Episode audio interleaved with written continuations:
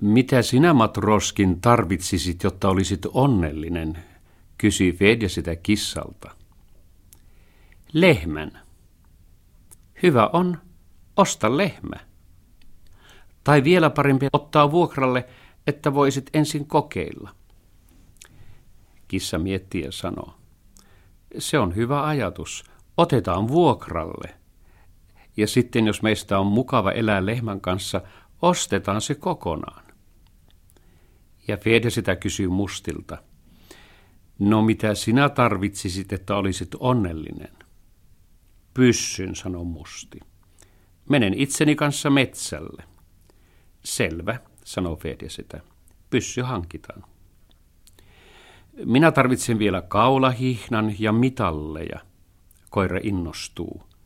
Ja metsästyslaukun. Sillä lailla, sanoi Matroskin. Sinähän viet meidät perikatoon. Tuloja sinusta ei ole ollenkaan, vaan menoja vain. Entä sinä, Fedja-setä, mitä sinä haluaisit ostaa itsellesi? Itselleni minä tarvitsen polkupyörän, sanoo Fedja-setä.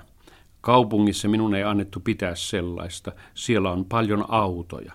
Mutta täällä voin ajella niin paljon kuin haluan, pitkin kylää ja pitkin peltoja, sinne, tänne, tänne, sinne. Mutta kissa ei ole samaa mieltä. Sinä ajattelet vain itseäsi. Sinä siis aiot ajella pitkin kylää ja meidän pitää juosta perässä, sinne, tänne, tänne, sinne. Ei, en minä sellaisesta ole koko elämääni uneksinut. Emme me tarvitse sinun polkupyörääsi. Mutta osta moottoripyörä, ehdottaa koira. Sitten me brrr, brrr, brrr, maamme pitkin kylää. Kaikki koirat kuolevat kateudesta. Fedja-sedän ei tarvinnut kuin kuvitella tuota brrrmia, niin hän jo tuli hyvälle mielelle. Mutta kissa huusi, mitä te oikein ajattelette? Aiotteko te ruveta tuhlaamaan rahoja? Entäs jos tulee esimerkiksi sade tai pakkanen, tulee vilu ja sairaus, ja minulla on vasta elämä alkamassa, aion ostaa lehmän. Ei, moottoripyörä ei ole auto. Minä en tarvitse teidän brrrr, brrrr, brrrmianne, älkää yrittäkökään. Koira mietti, mietti ja myöntyi. Niin, ei se moottoripyörä kyllä auto ole. Kissa on oikeassa. Ei osteta sitä. Ei tule mitään. Ostetaan mieluummin auto. Vai vielä auto? Millainen? Tavallinen henkilöauto, sanoi koira. Autohan nyt on aina auto. Entä sitten, huusi kissa. Voi olla, että jossakin päin auto on auto, mutta ei täällä meillä. Meillä ne ovat kalliita. Entäs jos rysähtää metsään? Se täytyy hinata pois traktorilla. Ostakaa saman tien traktori. No mutta, koira hihkaisi, se on totta. Osta traktori. Fedja-setä katsoi kissaa, mutta kissa oli vaiti. Mitäpä sen kannatti puhua? Se huitaisi tassullaan, ostakaa vaikka leikkuu puimuri, minulle on yksi ja sama kun ette kerran kuuntele minua. Kissa otti rahaa ja lähti lehmää vuokraamaan, mutta Fedja-setä meni kirjoittamaan kirjettä tehtaalle, jotta hänelle lähetettäisiin traktori. Tällaisen kirjeen hän kirjoitti. Päivää, arvoisat te, jotka rakennatte traktoreita.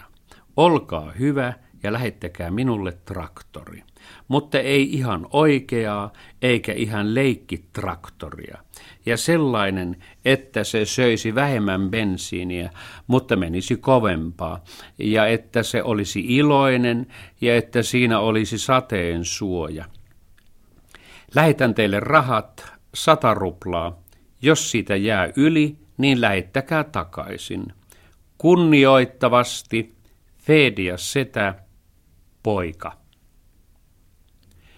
Jonkin ajan kuluttua Matroskin ilmestyi pihan taluttaen lehmää narun päässä. Se oli vuokrannut sen kylän huoltovirastosta. Punaruskea lehmä, iso turpainen ja tärkeä sellainen. Ilmetty professori, jolla oli sarvet. Silmälasit vain puuttuivat. Kissakin rupeaa tärkeilemään. Tässä on minun lehmäni, se sanoo. Pane sille nimeksi Mirri tätini mukaan. Katsokaa, kuinka se on kaunis. Se oli viimeinen. Kukaan ei huolinut sitä, mutta minä otin. Minusta se on oikein hieno. Ja jos alan pitää siitä vielä enemmän, ostan sen kokonaan. Sillä tavalla voi tehdä. Se koppasi viikatteen ja lähti niittämään heinää talven varalle. Mutta lehmä käveli ikkunan luo. Ikkunassa oli verhot, ja se otti ja söi ne verhot, ja kaikki kukat, jotka olivat ruukuissa. Koira näki sen ja puhkesi voivottamaan. Miten sinä tuollaista teet? Miksi sinä syöt kukkia ja verhoja? Oletko sinä sairas vai mitä? Pitäisikö sinulta mitata lämpö? Annanko mittarin?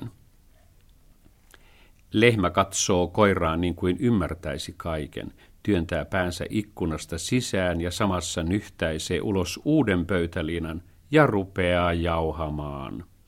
Musti on pyörtyä ällistyksestä. Sitten se tointuu ja ryntää kiinni liinan toiseen päähän. Ei anna lehmän syödä. Koira vetää liinaa itselleen ja lehmä itselleen. Eikö kumpikaan niistä voi aukaista suutaan, ettei liina menisi? Mutta nyt tulee Fedja-setä kaupasta ostoksineen. Kissalle hän on ostanut merimiespuseron ja koiralle metallikoristeisen taluttimen. Mitä te olette ruvenneet uutta pöytäliinaa kiskomaan, hän huutaa. Siinä on minulla leikkisä pari. Mutta koira ja lehmä ovat ääneti, katsoa muljottavat vain. Silloin hän huomaa, että ikkunalta on kaikki kukat syöty, eikä verhoja ole missään, ja hän ymmärtää koko jutun. Hän nykäisi vyön housuistaan lyödäkseen tyhmää lehmää, mutta lehmä on selvästikin pilalle hemmoteltu. Se karkaa Fedja-sedän kimppuun sarvineen. Fedja-setä saa jalat alleen, mutta hänellä ei ole vyötä housuissaan, ja niihin hän sitten sotkeutuu. Nyt lehmä kohta puskee. Koira käy kiinni lehmän häntään, ei päästä puskemaan Fedja-setää, ja tuolta tulee kissa. Mitä te teitte minun lehmälleni? En minä sitä varten hankkinut, että te sen hännässä roikkuisitte. Olette tekin leikin keksineet. Mutta Fedja-setä selittää kissalle koko asian. Näyttää syödyt ikkunaverhot ja koira roikkuu itsepäisesti lehmän hännässä vähemmästäkin. Kissa inttää. Eihän se ole mikään koira, että sen ketjuun voisi panna. Lehmät vain kuljeksivat ympäri. Niin, tavalliset lehmät, huutaa Musti, mutta sinun lehmäsi on sikopaatti. Ja se päästi hännän irti. Ja lehmä lähti ryntäämään suoraan kissaa kohti. Kissaparka pelästyi nipin napin, se kapusi katolle ja mourusi. Hyvä on, hyvä on, pannaan liekaan, kun kerran on tuommoinen pöhkö. Niin vakiintui Fedja-setä asumaan maalla. Kun hän ei vetelehtynyt joutilaana, vaan koko ajan puuhasi jotakin tai leikki, ihmiset alkoivat pitää hänestä. Ja siitä hänelle koitui huoliakin.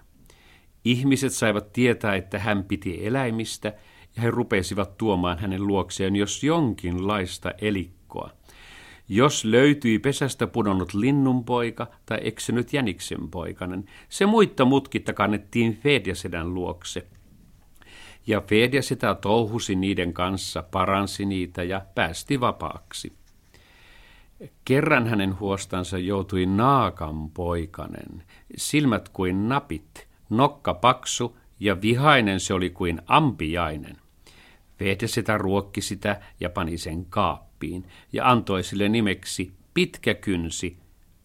Kaiken minkä se näki, se kantoi kaappiinsa. Näki tulitikut, vei kaappiin, näki lusikan, vei kaappiin. Herätyskellonkin pitkä kynsi raahasi kaappiinsa, eikä siltä voinut mitään ottaa pois. Jos yritti, se alkoi heti nokkia ja sähistä siivet levällään. Sille kertyi kaappiin kokonainen aarre. Sitten naakka kasvoi vähän ja rupesi lentelemään ulos ikkunasta. Mutta se palasi vuoren varmasti aina illalla, eikä tyhjin kynsin. Milloin se oli napannut avaimen jostakin kaapin ovesta, milloin tupakan sytyttimen, milloin lasten piparkakkumuotin. Kerran se toi tutinkin. Varmaan oli joku lapsi ollut ulkona vaunuissa nukkumassa ja pitkä kynsi oli liihotellut paikalle ja siepannut tutin. Fedja-setä pelkäsi kovasti naakanpojan takia. Pahat ihmiset saattaisivat ampua sen tai kolkata kepillä. Mutta kissa päätti opettaa naakan työhön.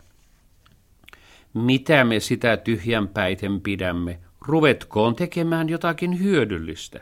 Ja se alkoi opettaa naakkaa puhumaan. Päivät pitkät se istui naakanpojan vieressä ja toisteli. Kuka siellä? Kuka siellä? Kuka siellä? Musti kysyi. Eikö sinulla ole parempaa tekemistä? Opettaisit sille mieluummin jonkun laulun tai vaikka runon. Kissa vastasi. Lauluja minä en itsekään osaa, mutta eihän niistä ole hyötyä.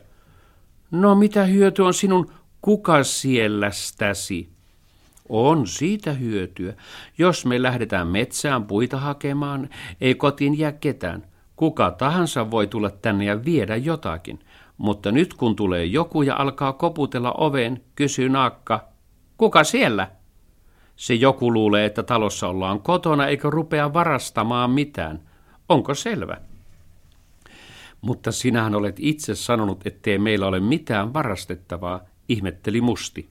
Minuakaan sinä et siksi halunnut ottaa tänne. Ennen ei ollutkaan mitään, selitti kissa, mutta nyt meillä on aarre. Koira oli samaa mieltä ja rupesi itsekin kissan kanssa opettamaan naakalle. Kuka siellä? Kokonaisen viikon he opettivat sitä ja lopulta naakka oppi. Jos vain joku kolautti ovea tai jokin tömähti katolle, pitkä kynsi heti kysyi. Kuka siellä? Kuka siellä? Kuka siellä on? Ja sitten kävi näin. Kerran Fedja-setä, kissa ja Musti menivät metsään sieniä poimimaan. Kotiin jäi siis vain naakka, ja nyt saapuu postelioni Petškin. Hän koputtaa oven ja sisältä kuuluu. Kuka siellä? Hän sanoo. Minä täällä postelioni Petškin. Toin teille pörriäisen. Naakka kysyy toistamiseen. Kuka siellä? Postelioni sanoo toistamisen. Minä täällä, postelioni Petškin, toin teille pörriäisen. Mutta kukaan ei tule avaamaan. Postelioni koputtaa uudestaan ja taas kuuluu. Kuka siellä? Kuka siellä on? No eipä juuri kukaan. Minä täällä olen postelioni Petškin, toin teille pörriäisen. Ja tätä jatkuu kaiken päivää. Kop, kop. Kuka siellä? Minä täällä, postelioni Petškin, toin teille pörriäisen. Kop, kop. Kuka siellä? Minä täällä, postelioni Petškin, toin teille pörriäisen. Lopulta postelioni alkoi heikottaa. Hän oli ihan näännyksissä. Hän istui portaalle ja rupesi itse kysymään.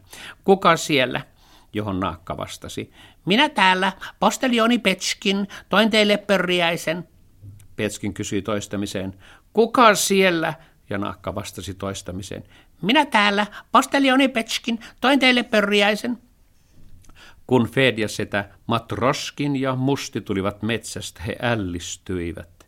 Portailla istuu postelioni ja toistelee yhtä ja samaa. Kuka siellä? Kuka siellä? Ja sisältä kuuluu yksi ja sama vastaus. Minä täällä, postelioni Petškin, toin teille pörriäisen. Minä täällä, postelioni Petškin, toin teille pörriäisen. Töin tuskin he saivat postelionin virkoamaan ja juottivat hänelle teetä. Ja kun hän oli saanut kuulla koko jutun, ei hän ruvennut nostamaan elämää. Hän vain hoitaisi kädellään ja pisti kaksi ylimääräistä suklaanappia taskuunsa.